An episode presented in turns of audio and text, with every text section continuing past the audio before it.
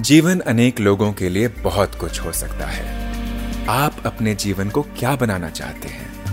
इस exclusive Spotify podcast पर गुरुदेव के साथ जीवन जीने की कला की खोज करें। गुरुदेव आज ध्यान करते वक्त कहीं तरंग महसूस हुआ। कृपा करके इस अनुभव का मतलब बताइए। सब कुछ तरंग ही है भाई। सारा संसार तरंग है।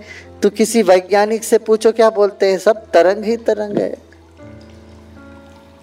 और किसी योगी से पूछो, वही एक कहेंगे तरंग ही तरंग है। तो ध्यान करते वक्त तरंग नहीं महसूस हो तो और क्या महसूस हो?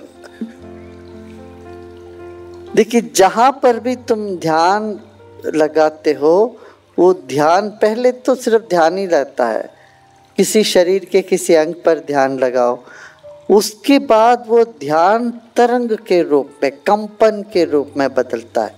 वहाँ कुछ कंपन महसूस होता फिर वो कंपन बदलकर प्रकाश हो जाता ज्योति हो जाती है। तो ये तीन सीढ़ी है।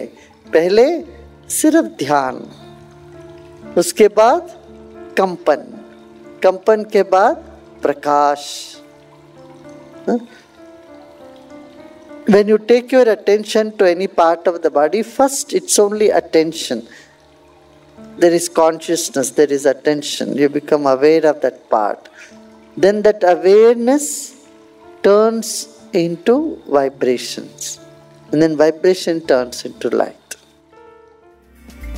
आशा है आपको ये एपिसोड पसंद आया होगा रेगुलर अपडेट प्राप्त करने के लिए स्पॉटिफाई पर आर्ट ऑफ़ लिविंग गुरुदेव के साथ को फॉलो करें